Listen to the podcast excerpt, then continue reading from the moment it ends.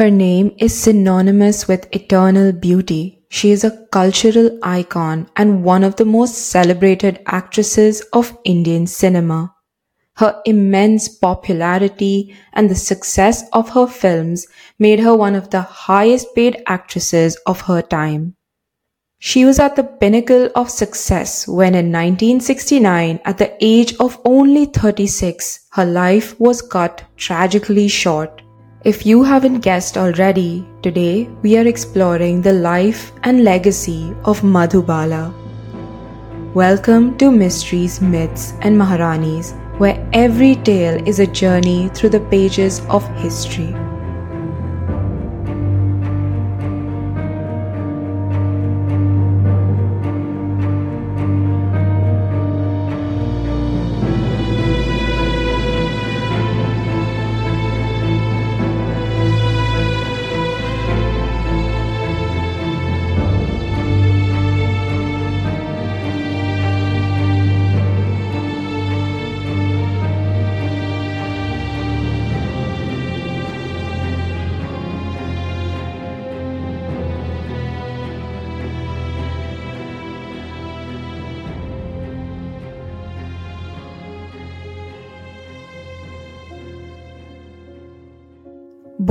As Mumtaz Jahan Begum Dehlavi on February 14, 1933 in Delhi, British India, Madhubala's story begins in an era of profound change and turmoil. The 1930s were a pivotal time in India marked by the struggle for independence from British rule and significant social and political upheaval. As a child, Madhubala was captivated by the magic of cinema. Much like the rest of the nation, it provided a sense of escape. But Madhubala's fascination was on a different level. She would sing and mimic characters that she had seen on screen. This fascination would soon turn into her destiny. Her introduction to the film industry was not by chance but by necessity. When her father, Ataullah Khan, lost his job at the Imperial Tobacco Company, it threw the family into financial hardship and prompted them to move to Bombay, the burgeoning hub of the Indian film industry, which was transitioning from the silent era to the talkies.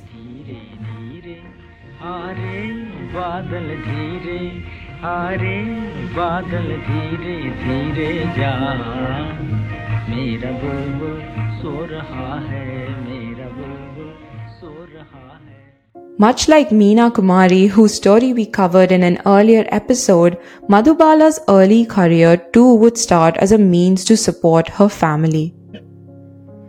Using the name Baby Mumtaz, she started appearing in films as a child artist at the age of 9. She made her first movie appearance in Basant in 1942, for which she was paid a salary of 150 rupees. And this marked the beginning of a luminous career. In 1947, at the age of 14, she was cast as the leading lady in Neel Kamal opposite Raj Kapoor, another rising star of that era. This transition from child roles to lead roles was seamless for Madhubala, showcasing her natural talent and charisma on screen.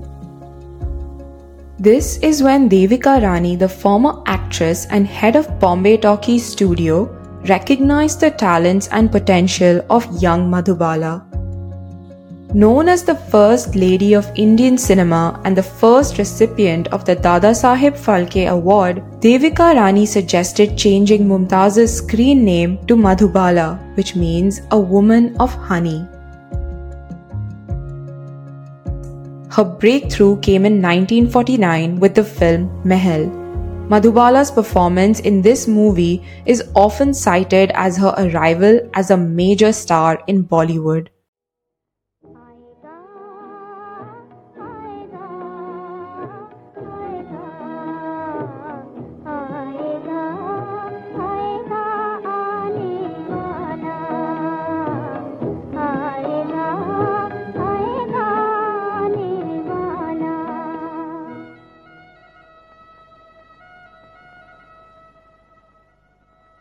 The film was a massive success, and her portrayal of the enigmatic and ghostly woman was both captivating and haunting. With Mahal, Madhubala's star power was undeniable. She became a household name and her beauty and talent began to be talked about across the nation. Her rise to stardom was meteoric and she quickly became one of the most sought after actresses in Bollywood.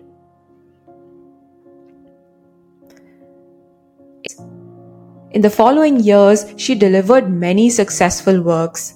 Tarana, Sangdil and Amar with Dilip Kumar, Mr. and Mrs. with Guru Dutt, Kala Pani with Dev Anand, and Chalti Ka Naam Gadi with Kishore Kumar, among others. Her pairing with Dilip Kumar was especially loved by both audiences and critics. The duo formed a romantic bond off screen as well. A casual romance that started during the shooting of their first film Tarana quickly turned into a serious relationship that would last seven years. They fell madly in love and became inseparable, often sighted together at public gatherings. Those that knew her closely said this was the period Madhubala was the happiest. It was also during this period in the early 1950s that they were both cast in leading roles for K. Asif's Mughal-e-Azam, one of Indian cinema's most iconic films. In his autobiography, Dilip Kumar writes about the audience reaction to the casting announcement. Quotes The announcement of our pairing in Mughal-e-Azam made sensational news in the early 1950s because of the rumors about our emotional involvement. In fact, K. Asif was ecstatic with the wide publicity and trade inquiries he got from the announcement. Close quotes, he wrote. Filming began in the early 1950s, and given its opulent sets and grand design, it took many years to complete. It would only be released in August 1960, and during that period of prolonged filming, the couple's relationship underwent dramatic change. Having been giddily in love, they were engaged to be married, but their relationship came to a bitter end in 1957 due to strained relations between Madhubala's father and Dilip Kumar. It is said that Ataullah Khan agreed to the marriage of his daughter to Kumar, but only on the condition that Dilip Kumar does movies for his production house, which the actor refused. Later in his autobiography, Dilip Kumar would write about this. Open quotes. Matters began to sour between us thanks to her father's attempt to make the proposed marriage a business venture. Closed quotes. He adds that by the time they shot their iconic feather scene, one of the most sensual scenes of Indian cinema, the two were not even on talking terms. Open quotes. The outcome was that halfway through the production of Mughal-e-Azam, we were not even talking to each other. The classic scene with the feather coming between our lips, which set a million imaginations on fire, was shot when we had completely stopped even greeting each other. Closed quotes. This period was not only marked by profound heartbreak but also by a pivotal turn in Madhubala's health. She was diagnosed with a congenital heart condition called ventricular septal defect, commonly known as a hole in the heart. This was a serious medical issue, particularly at a time when medical science was not as advanced. Filming required long hours and strenuous activity, including shooting the iconic song sequence of Pyar Kiya To Darna Kya in the Sheesh Mahal set, which was physically taxing.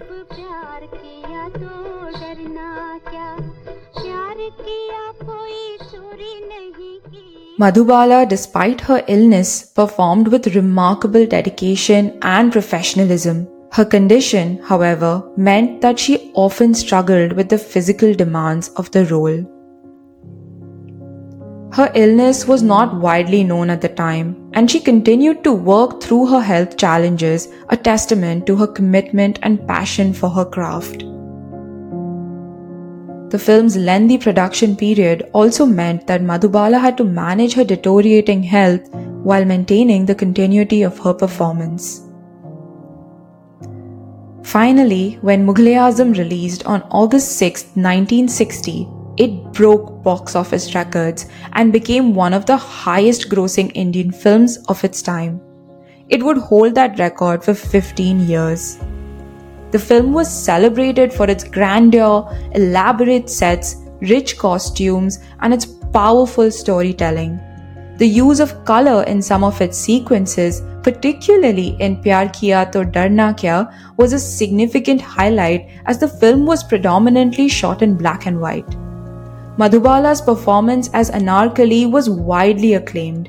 Critics and audiences were captivated by her performance of the legendary court dancer, which combined grace, emotion, and strength.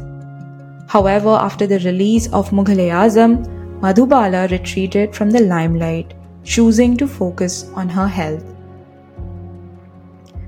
She had also found new love in Kishore Kumar, her charismatic co-star from Chalti Ka Naam Gadi.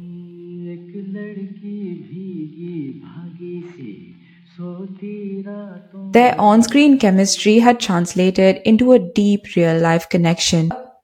As Madhubala prepared to leave for London in search of medical treatment for her heart condition, Kishore Kumar proposed marriage.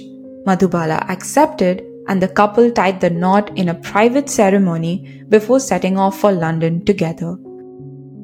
However, their trip to London was not what they had hoped for and brought heart wrenching news. Doctors, upon assessing Madhubala's delicate condition, deemed surgery too risky and said she might only have two years to live. The couple returned home, their hearts heavier than when they'd left. Kishore Kumar, deeply affected by his wife's plight, is said to have been a pillar of strength in front of her while internally grappling with the impending loss. He transformed half of their home into a makeshift hospital, ensuring Madhubala had everything she needed. Yet, as time passed, Kishore began to detach, spending long periods away on work. This detachment, as speculated by those close to them, was possibly his way of coping with the looming loss of his beloved wife, a protective shield perhaps against the inevitable heartbreak. Even the times that they were together, it wasn't a blissful marriage. Madhubala's illness left her in constant distress, often feeling vulnerable and frustrated with her fate. This led to tensions and disagreements, creating a tumultuous domestic life. Through all of this, her illness remained a closely guarded secret, known only to her closest confidants and family members. In an industry where public image was everything, this vulnerability was kept out of the public eye. In an interview with Pritish Nandy many years later in 1985, Kishore Kumar spoke about his years with Madhubala. Open quotes. I knew she was very sick even before I married her, but a promise is a promise. So I kept my word and brought her home as my wife even though I knew she was dying from a congenial heart problem. For nine long years, I nursed her. I watched her die before my own eyes. You can never understand what this means until you live through this yourself. She was such a beautiful woman and she died so painfully. She would rave and rant and scream in frustration. How can such an active person spend nine long years bedridden? And I had to humor her all the time. That's what the doctors asked me to. That's what I did till her very last breath. I would laugh with her, I would cry with her. Closed quotes.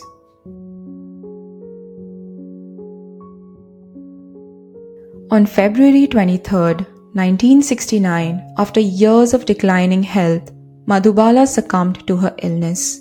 She was only 36 years old. Since she had been away from the limelight and her illness was kept private, the news of her death sent shockwaves across the nation. Fans and admirers, many of whom had grown up watching her films, were left heartbroken.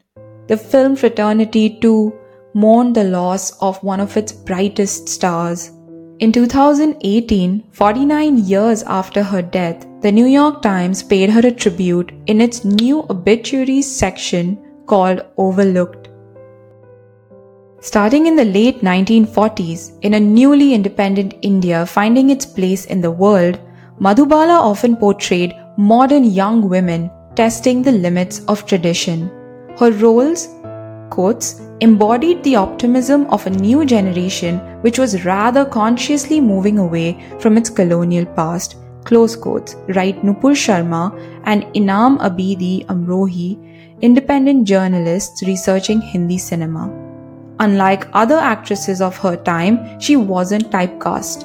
Her natural, understated acting style brought her equal success in serious social dramas like Amar and in light-hearted comedies and period pieces.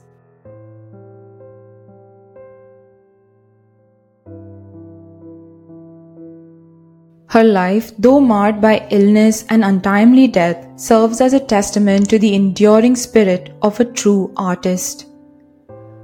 Madhubala's legacy transcends time. Her performances continue to enchant new generations of audiences and her story remains a tragic but remarkable narrative in the history of Indian cinema. As we look back at her life, we are reminded of the words of the poet John Keats. A thing of beauty is a joy forever. Madhubala was indeed a joy forever, a beauty that continues to inspire, a legend that will never be forgotten.